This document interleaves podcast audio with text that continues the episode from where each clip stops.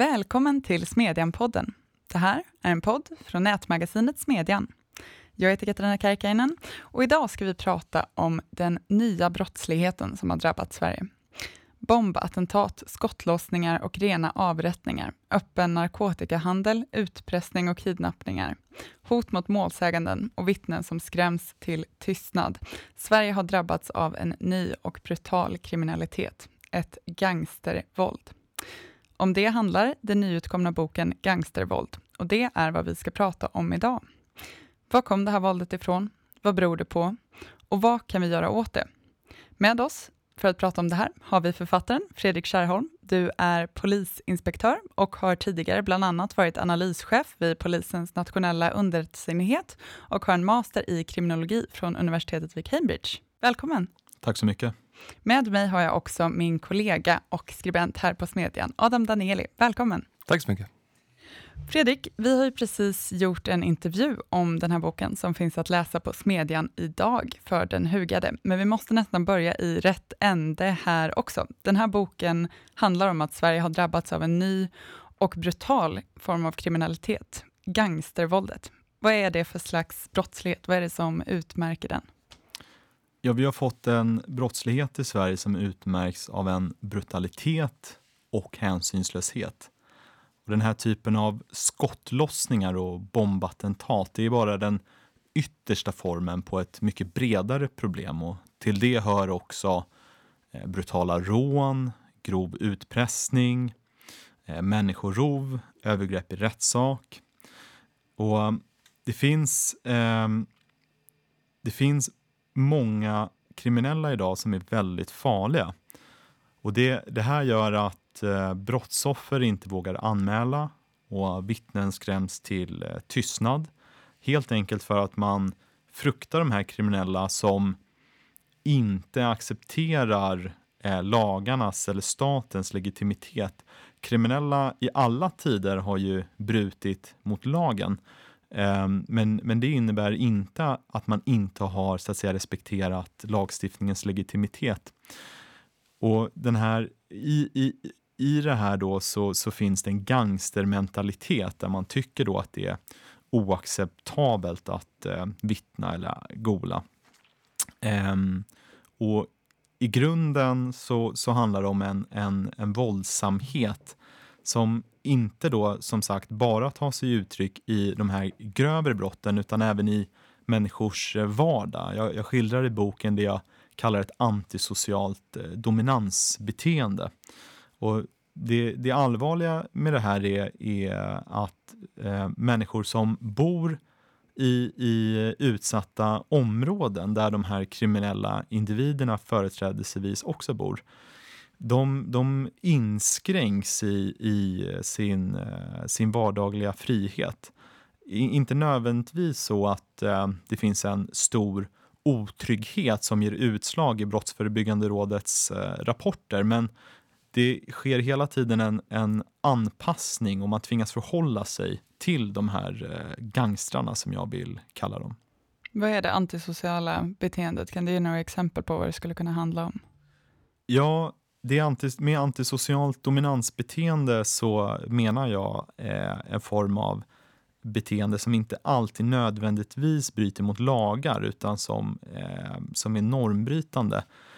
Det kan ofta handla om lagöverträdelser såsom ofredande eller, eller olaga hot men det kan också befinna sig i gränslandet mellan det olagliga och det olämpliga där man helt enkelt eh, uppträder på ett eh, hotfullt eh, sätt eller tar sig friheter eller, eller rättigheter i, i, i, i olika sammanhang. Och, och, det, här kan, det här kan yttra sig i det lokala bostadsområdet utanför, utanför människors port i flerfamiljshus, i skolan, på torget, i kollektivtrafiken i till exempel bibliotek som eh, journalisten Paulina Neuding här för några år sedan förtjänstfullt eh, uppmärksammade.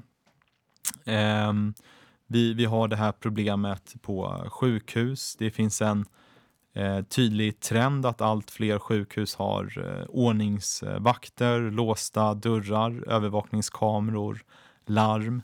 Eh, det här fenomenet märks också av eh, på, på badhus. Och min tes är att det finns en, en koppling mellan det här antisociala dominansbeteendet och, och det grövsta våldet. Det grövsta våldet med skottlossningar och, och, och bombattentat är bara toppen på ett stort eh, isberg. Mm. Och både den här grova brottsligheten då och det här antisociala dominansbeteendet som, som, är, som är, det är ju väsensskilt men båda kan förstås av en form av gangsterkultur som, som har brett ut sig i Sverige. Mm. Och det här gangstervåldet beskriver du som en ny sorts brottslighet som är särskilt allvarlig. De senaste åren så har ju den här diskussionen inte sällan fastnat i statistik. Man har använt statistik på ett sätt som kan vara förvillande. Och jag tänkte inte att vi skulle fastna i det här, men vi måste nästan benämna det om vi ska tala om kriminalitet. Varför har vi talat förbi varandra vad gäller till exempel det dödliga våldet?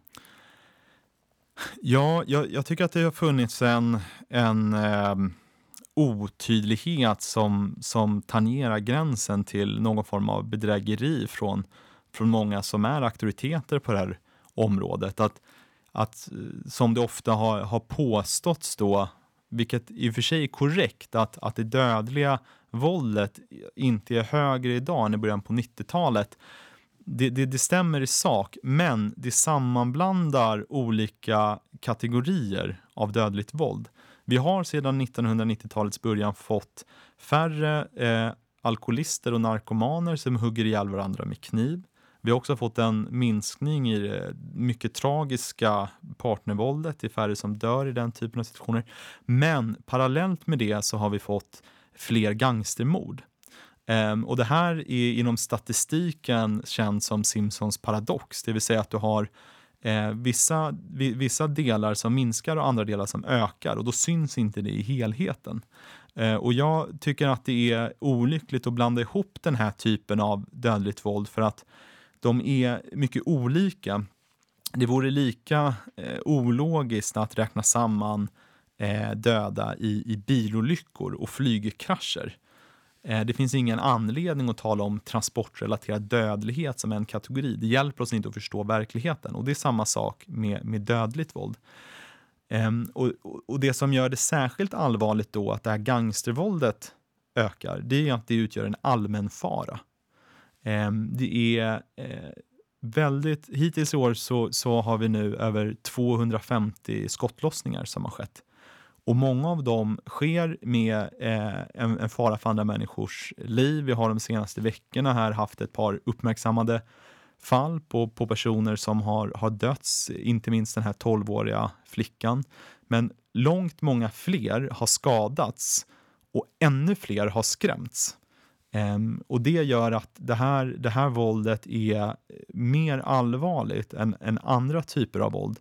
Men man, man ska också förstå det dödliga våldet som en, eh, som en indikation på ett mycket större problem. Eh, jag, jag, tycker att det är olyckligt också om vi fastnar i en diskussion om, om skottlossningen och bombattentaten. Eh, här gör jag i min bok en parallell till hedersvåldet. Det finns en tendens att bara tala om det dödliga hedersvåldet. Men den mycket bredare problematiken med hederskultur där en stor majoritet av unga tjejer i utanförskapsområden inte får umgås med pojkar eller dejta hur de vill eller bada och så vidare. Det, det är ett problem som, som negligeras och på motsvarande sätt så, så fokuserar vi på skottlossningar och skjutningar men men fokuserar mindre på, på någon mer form av vardagligt våld och det här antisociala dominansbeteendet. Mm. Vad är då den huvudsakliga förklaringen till att eh, Sverige har sådana här problem med gängkriminalitet eller det som du kallar för gangstervåld? Ja, det finns nog inte en förklaring utan det finns sannolikt flera. Men en viktig förklaring eh, beror på att vi har fått en form av gangsterkultur. Min tes är att eh, brottsligheten i, i hög utsträckning förklaras av den enskilda individens eh, moral och moralen i sin tur formas av kultur. Och den här gangsterkulturen som har uppstått, den är, eh, den är a, kraftigt avvikande från majoritetssamhällets kultur och att den har kunnat uppstå Eh, det beror på att vi har fått den här typen av segregerade utanförskapsområden. Och att de här utanförskapsområdena finns, det beror på att vi har haft en kraftig invandring de senaste decennierna. Ja, du beskriver ju i den här boken en utveckling som, som har pågått under väldigt lång tid och, och, du tar även lite avstamp i migrationen som har varit hög under de senaste åren. Men om man vill leta efter vem som är ansvarig för den här utvecklingen och, och vem som... Går det att spåra några enskilda politiska beslut eller är det här en utveckling som man tänker hade kunnat komma till Sverige oavsett? Är det så att säga, har Sverige varit skonat från den här typen av våld och börjat ta ikapp? Eller har vi fått, är vi liksom, sticker vi ut? Vi sticker ut. Alltså den här typen av problem saknar motstycke i vår egen historia och den saknar motsvarighet i, i jämförbara länder. Eh, du har inte den här typen av problem i Finland eller på, på Island. Eh, I, I Norge är den i allra högsta grad begränsad. Eh, den har förekommit till viss del i, i, eh, i Danmark och, och det beror på av samma skäl då att man har haft den här typen av utanförskapsområden i, i Danmark. Nu så minskade man eh, invandringen kraftigt kring sekelskiftet i, i, i Danmark och man har haft en väldigt offensiv politik för att komma till rätta med det de kallar för, för getton. Det är inte mitt ord, utan danskarna kallar då sin utanförskapsområden för, för getton. Ehm, och, och nat naturligtvis är det så att om, om vi inte hade fått de här utanförskapsområdena så hade ju vår situation liknat mer den i till exempel Finland och Norge. Och vem som är skyldig till det där har vi ju haft en, en bred politisk majoritet för att ha en, en generös invandringspolitik. Och den har ju i sin tur varit påhejade av många betydelsefulla aktörer i samhället. Och inte minst Timbro har ju under lång tid förespråkat en, en kraftig invandring eh, trots att, att effekterna av det har, har varit enligt, enligt min mening tämligen uppenbara. Mm den dominerande synen när man pratar om det här i liksom den svenska debatten har ju varit ganska annorlunda jämfört med, med det som du säger nu. Alltså, socioekonomiska förklaringar är väldigt vanliga, inkomstskillnaden och möjligheter till social rörlighet är två exempel som man lyft upp mycket. Men du pratar ju också om just det som vi var inne på tidigare, att brott är en moralisk handling, att moral är den första spärren så att säga för att begå brott. Och det är också naturligtvis beroende av kulturella eh, faktorer. Och du ägnar en hel del av den här boken åt eh, att beskriva den här gangsterkulturen som finns i svenska förorter. Vad är det som utmärker den och hur har den kunnat få fäste? Vem är det så att säga, som är ansvarig för att den, den moraliska fostran saknas idag? Om man ska försöka definiera den här gangsterkulturen så får, får man komma ihåg att det, det blir naturligtvis en, en, en förenkling och lite generaliserande. I, all, all kultur rymmer ju väldigt många nyanser och den förändras ständigt. Men, men med breda penseldrag kan man ju beskriva att gangsterkulturen eh, präglas av en, en bristande respekt för lagar och regler. Eh, det finns en, en, en konfliktsökande, en hämndlystnad, en irrationalitet, eh, en, en lättkränkthet, en aggressivitet eh, och i, i, i bjärt kontrast då till majoritetssamhällets traditionella ideal om, om laglydnad och eh, samförstånd och tolerans och rationalitet och vänlighet. Och gangsterkulturen den, den, kan, eller den gestaltas relativt eh, väl av, av de här populära eh, gangsterrapparna om man ser till deras eh, låttexter och, och uppträdande där det finns en tydlig våldsromantik, en, en drogliberalism, en, en eh, dålig kvinnosyn, en, en idé om den starkes eh, rätt. Um, och det här känner vi också igen från, från amerikanska eh, gangsterrappare. Mycket av den här kulturen är ju hämtad därifrån med, i, i, med influenser då av, av eh, föräldragenerationens eh, kulturer i Mellanöstern och Nordafrika och även då naturligtvis inslag från, från den västerländska eh, svenska majoritetskulturen. Vi ska komma in på lösningarna också. 10 000 kronors frågan. Vad gör vi åt det här? Om vi, vi kan ju dels tala om vad gör vi åt gangsterkulturen och vad gör vi, åt, vad gör vi för att minska brottsligheten. Och för, för att minska brottsligheten så behövs det många olika eh, åtgärder. Och där är det viktigt att hålla isär vad är det som eh, angriper symptom och vad är det som eh, behandlar eh, orsaken, vad är det som fungerar på kort sikt och vad är mer långsiktigt eh, verkande. Men, och vi, vi gör mycket i Sverige idag, men en sak som vi gör alldeles för lite av, det är att vi nyttjar straffverktyget. Sverige har en exceptionellt mild straffrätt. Vi har en lång tradition med en behandlingsideologi i Sverige. Och den här menar jag att vi måste göra upp med. Eh, och hittills så eh, har vi då de, de, de senaste mandatperioderna sett en del straffskärpningar, men de har varit högst marginella justeringar av det här milda systemet och det har varit ett duttande. Det jag efterlyser det är en genomgripande straffrättsreform. Mm. Um, och det andra som handlar mer om att angripa orsaken till problemet. Här tror jag att man behöver motverka den här destruktiva gangsterkulturen. Och det finns inte eh, ett enkelt recept på det, för att, att påverka kultur och i synnerhet ungdomskultur är väldigt svårt. Icke desto mindre så tror jag att alla samhällsaktörer måste anstränga sig för att bidra till en, en, en bättre kultur. Eh, och här tror jag att vi behöver ett större föräldraansvar. Idrottsföreningar behöver ta ansvar. Mediebolag, skolor. Vi hade en nyhet häromdagen om en eh, skola i Göteborg som hade infört en, en klädkod mot eh, så kallade becknarväskor som är populära bland många, många unga, som är en form av eh, associar som, som har tydliga eh, kriminella associationer. Eh, och det kan man ju tycka är, är fånigt att, fundera, att förbjuda ett klädesplagg, men, men jag tror många bäckar små och om, om alla aktörer i samhället anstränger sig för att motverka den här gangsterkulturen så, så hoppas och tror jag att det kan få en positiv eh, effekt. Jag tänkte att vi skulle prata specifikt om ett par av de här reformförslagen som du lyfter också. Ehm, så att om vi börjar i änden av straffrätten. Du utmärker dig, får man lov att säga, jämfört med andra svenska kriminologer genom att vara väldigt bestämd i det att du tycker att straffen generellt behöver höjas. Så att fängelse som första alterna förstahandsalternativ för, för grövre brott bör gälla och eh, att vi behöver längre inkapacitering. Varför tycker du det? Eh, när jag tittar på forskningen så, så är evidensen väldigt stark för att hårdare straff minskar brottsligheten. Och den, den mesta av den forskningen är för övrigt gjord av nationalekonomer och inte kriminologer. Eh, för att det är väldigt svårt att utvärdera effekten av eh, straff i och med att det av etiska skäl inte går att göra kontrollerade experiment.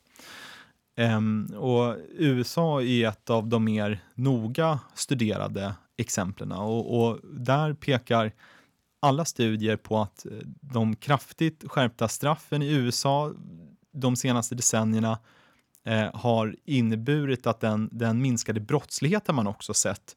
För att brottsligheten i USA har sedan början av 90-talet eh, halverats. Eh, en, en, mellan 10 och 33 procent av den minskningen kan förklaras med skärpta straff. Eh, kriminologer i Sverige upplever jag gör lite cherry picking och, eller, eller missförstår forskning för att då pekar man på studier som görs eh, som är mer samtida och, och tittar på, på straffskärpningar som har skett den senaste tiden i USA och så säger man att de studierna pekar på att straffskärpningar inte har någon effekt. Men då har de studierna tittat på straffskärpningar idag i USA och om vi tar ett konkret exempel på grovt vapenbrott som resulterar i tio års fängelse i, i, eh, i USA och om, om du har i normalfallet och om du har kopplingar till gängkriminalitet så kan straffet bli så långt som 15 år. Då visar de här studierna att, att, att skärp, ytterligare skärpningar av det ger inte en effekt. Men det kan inte rakt av översättas till svenska förhållanden där grovt vapenbrott ger 17 månaders fängelse. Och att man säger att om vi skulle skärpa det straffet skulle inte det ha någon, ha någon effekt. Ehm, um, så, så jag, jag, upplever att det finns en ideologisk tendens hos många kriminologer och att, att man, eh, man, gör, man ägnar sig åt, åt um, cherry picking helt enkelt. Mm. Det här med straffen är ju lite av ett återkommande tema på Smedjan den senaste tiden. Vi talade med hovrättsrådet Per Clareus om det här i ett tidigare avsnitt. Du Adam har skrivit en lång essä på det här temat. Jag tänker att den liksom överhängande känslan när man talar om det här är att väldigt få är nöjda med, med straffrätten som den ser ut idag. Så hur kommer det sig att den, den ändå ser ut som den gör? Jag tänkte på den här texten som eh, du skrev Adam, när jag såg att du, Fredrik, förespråkade ett helt omtag på straffrätten, för att det är lite av ett lapptäcke. Ja, precis. Jag tycker Fredrik gör ett, ett utmärkt jobb i den här boken och förklarar lite grann den, den väldigt ideologiska utveckling som vi har sett av eh, straffrätten i Sverige. För att Sverige, ingenting tyder ju på att Sverige skulle vara ett exceptionellt land, att vi skulle ha en idé om att brottslighet är, är mer okej okay här än i våra grannländer. Men ändå så har vi fått en straffrätt som ser på, ut på ett helt annat sätt. Och det är ju det är ett resultat av att ett antal människor har haft väldigt stort ideologiskt eh, inflytande över den här utvecklingen. För Sverige hade ju det som, som du också beskriver i din bok, den här klassiska straffrättssynen. Det vill säga att, att gärningar ska eh, medföra ett straff som står i proportion till, till sitt allvar. Eh, men det här var ju någonting som under första halvan av 1900-talet såg som ganska spekulativt och ganska metafysiskt och man ville komma ifrån det där. Så att när man väl utformade den straffrätten som vi har idag, den som grundar sig på brottsbalken från 1965, så har man haft en helt annan idé om att man, man ska ha en vårdande tanke och inte en straffande tanke i centrum när man dömer kriminella. Eh, och på det här på den här grund, grunden som är vårdande så har vi sen försökt snickra på någon slags eh, rättvisesyn.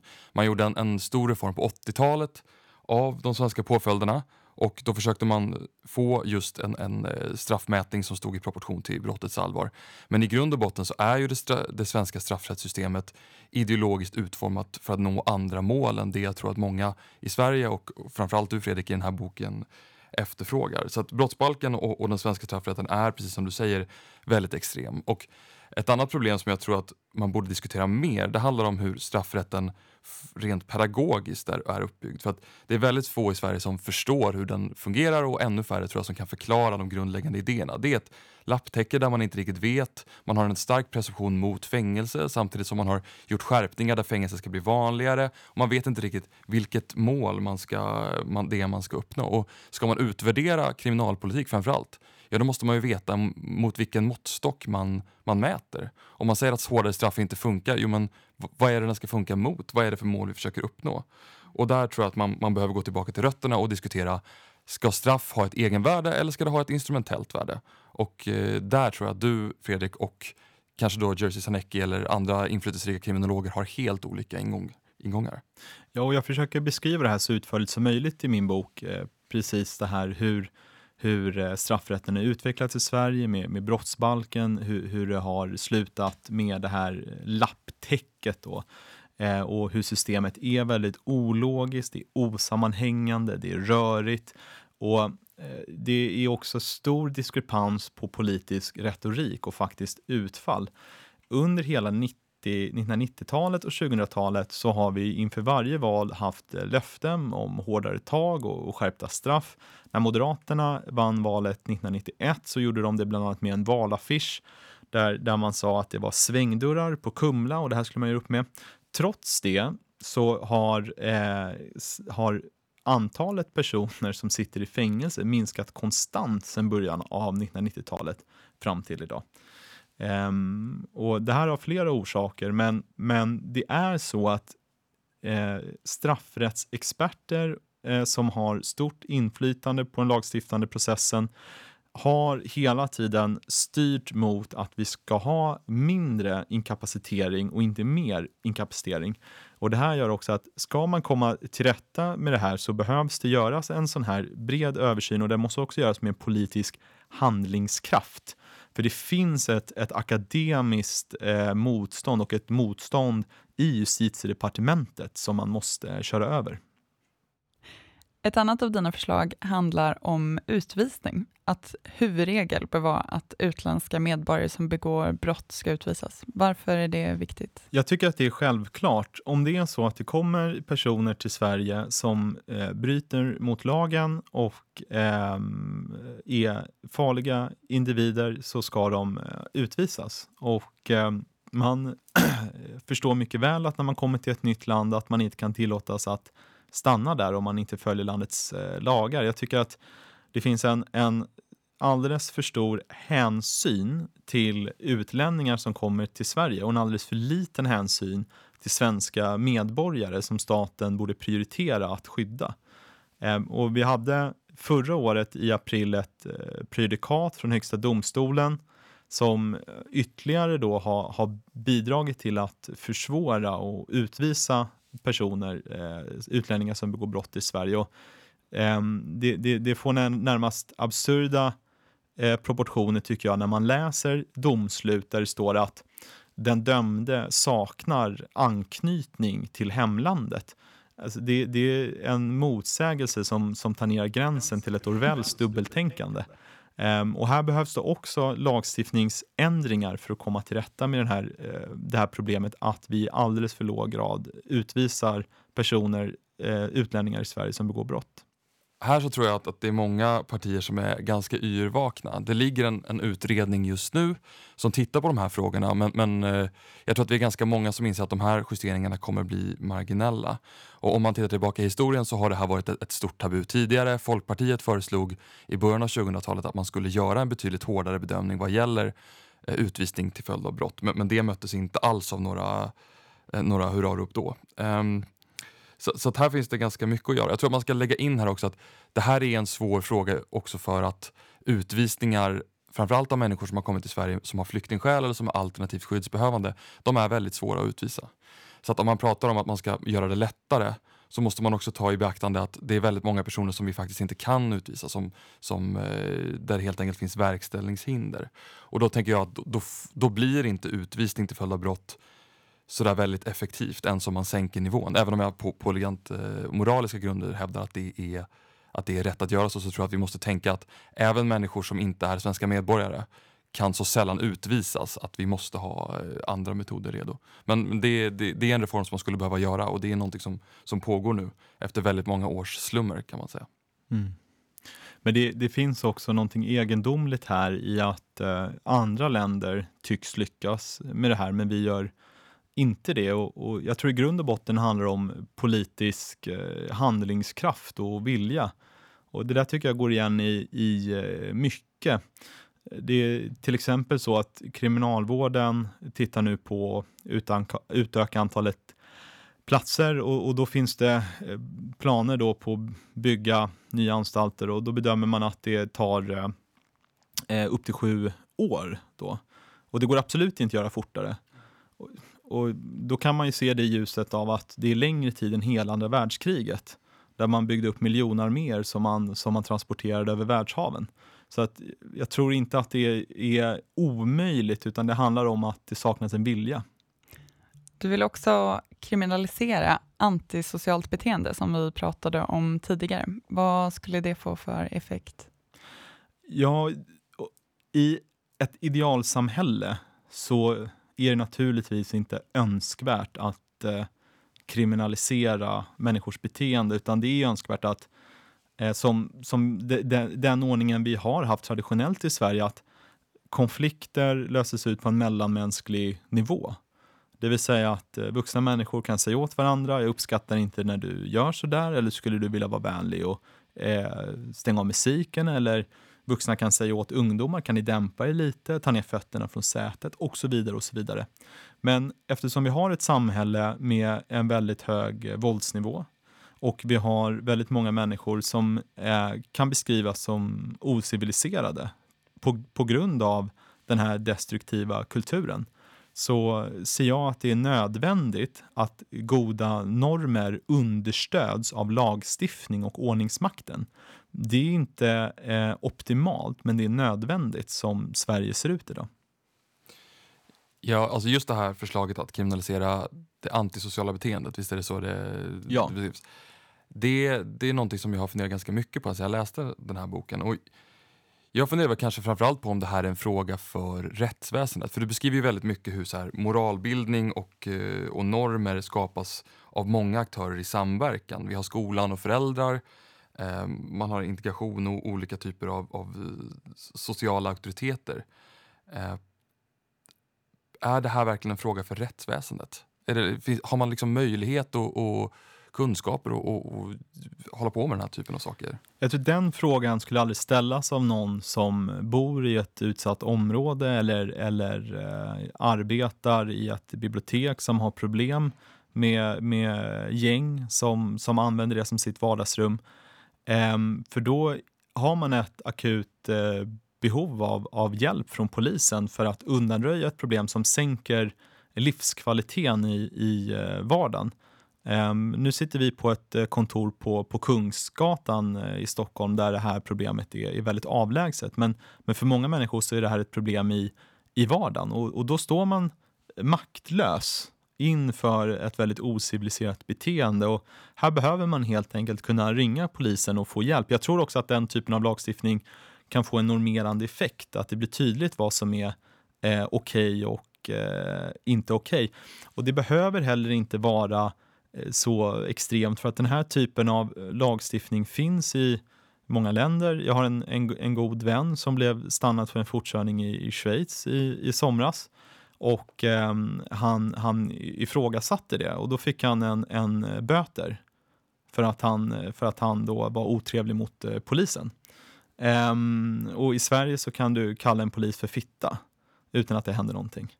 Och, och jag tror att det finns också en, en poäng att ha en eh, nolltolerans för att det finns ett gammalt svenskt eh, ordspråk att det börjar med en, en knappnål och, och slutar med en silverskål. Um, och om vi då tillåter normöverträdelser eller otrevligt bemötande mot eh, poliser eller andra auktoriteter så, så är det ett eh, första steg mot att begå, eh, begå små brott och sen grövre brott. För att det är ingen som eh, börjar sin kriminella karriär med att plocka upp en kalasjnikov och skjuta någon. Utan, utan det börjar i, i, eh, i det lilla. Så att jag tror att det är väldigt viktigt att ha en, en nolltolerans och därför är det också viktigt att angripa det antisociala dominansbeteendet. Inte bara för att öka människors livskvalitet i vardagen utan också för att förebygga grövre problem. Och det där kallas inom kriminologin för broken window theory.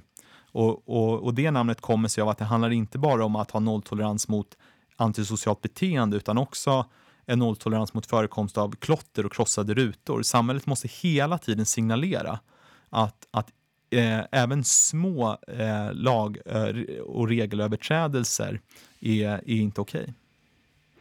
Vi behöver alldeles strax runda av, men jag undrar lite apropå det här, eh, hur du utifrån eh, din bakgrund och det som du har sett ser på avvägningen mellan frihet och trygghet, som man ju måste ta i beaktande i de här frågorna om eh, brott och straff. Idag har vi ju äntligen börjat bygga upp en större förståelse för de här problemen jämfört med för ett par år sedan, men alla springer nu också lite åt samma håll. Finns det en risk, tror du, att man så att säga kastar ut barnet med badvattnet, barnet då varandes fri och rättigheter och rättsstatens funktioner?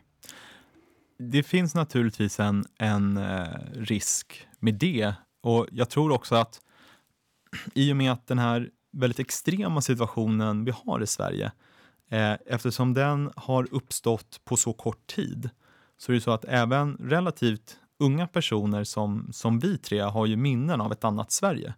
Och det gör att eh, acceptansen för att det ska förbli så här är väldigt liten bland väljarna. Eh, så om eh, jag tror inte väljarna kommer inte nöja sig med mindre än att man kommer till rätta med de här problemen. Men för att vi ska slippa ta till drakoniska åtgärder vid ett förvärrat läge så tror jag det är viktigt att vidta kraftiga åtgärder idag för att stävja den här utvecklingen. Jag tror också att de här kraftiga åtgärderna de ska bestå i att eh, skärpa straffen, att vi ska ha fler poliser och eh, på ett, på ett eh, rimligt sätt eh, motverka den här gangsterkulturen. Det är en hel del som, som talar om att polisen poliser ska få kraftigt utökade befogenheter, att vi ska bygga ut, eh, eh, vi ska bygga ut övervakning mer. Och jag tror inte den typen av åtgärder som, som man kan säga inskränker i medborgerliga fri och rättigheter, jag tror inte de åtgärderna är nödvändiga. Utan jag tror att vi kan stävja den här utvecklingen utan att, eh, att inkräkta på det. Det får lov att bli sista ordet. Och jag och eh, Adam får lov att säga varmt tack till Fredrik Kärrholm för att du kom hit och ville vara med idag. Tack så jättemycket. Intervjun med Fredrik hittar ni som vanligt på timbro.se smedjan. Där hittar ni också Adam Danielis essä Straffen var aldrig tänkta att vara rättvisa. Och jag vill också särskilt tipsa om det nyligen publicerade reportaget Känn sorg för Göteborg i vilken Malin Lernfelt rapporterar från vad en ledande politiker beskriver som en av Sveriges mest misskötta kommuner. På timbro.se smedjan hittar ni det. Vi ses där och hörs igen här om en vecka.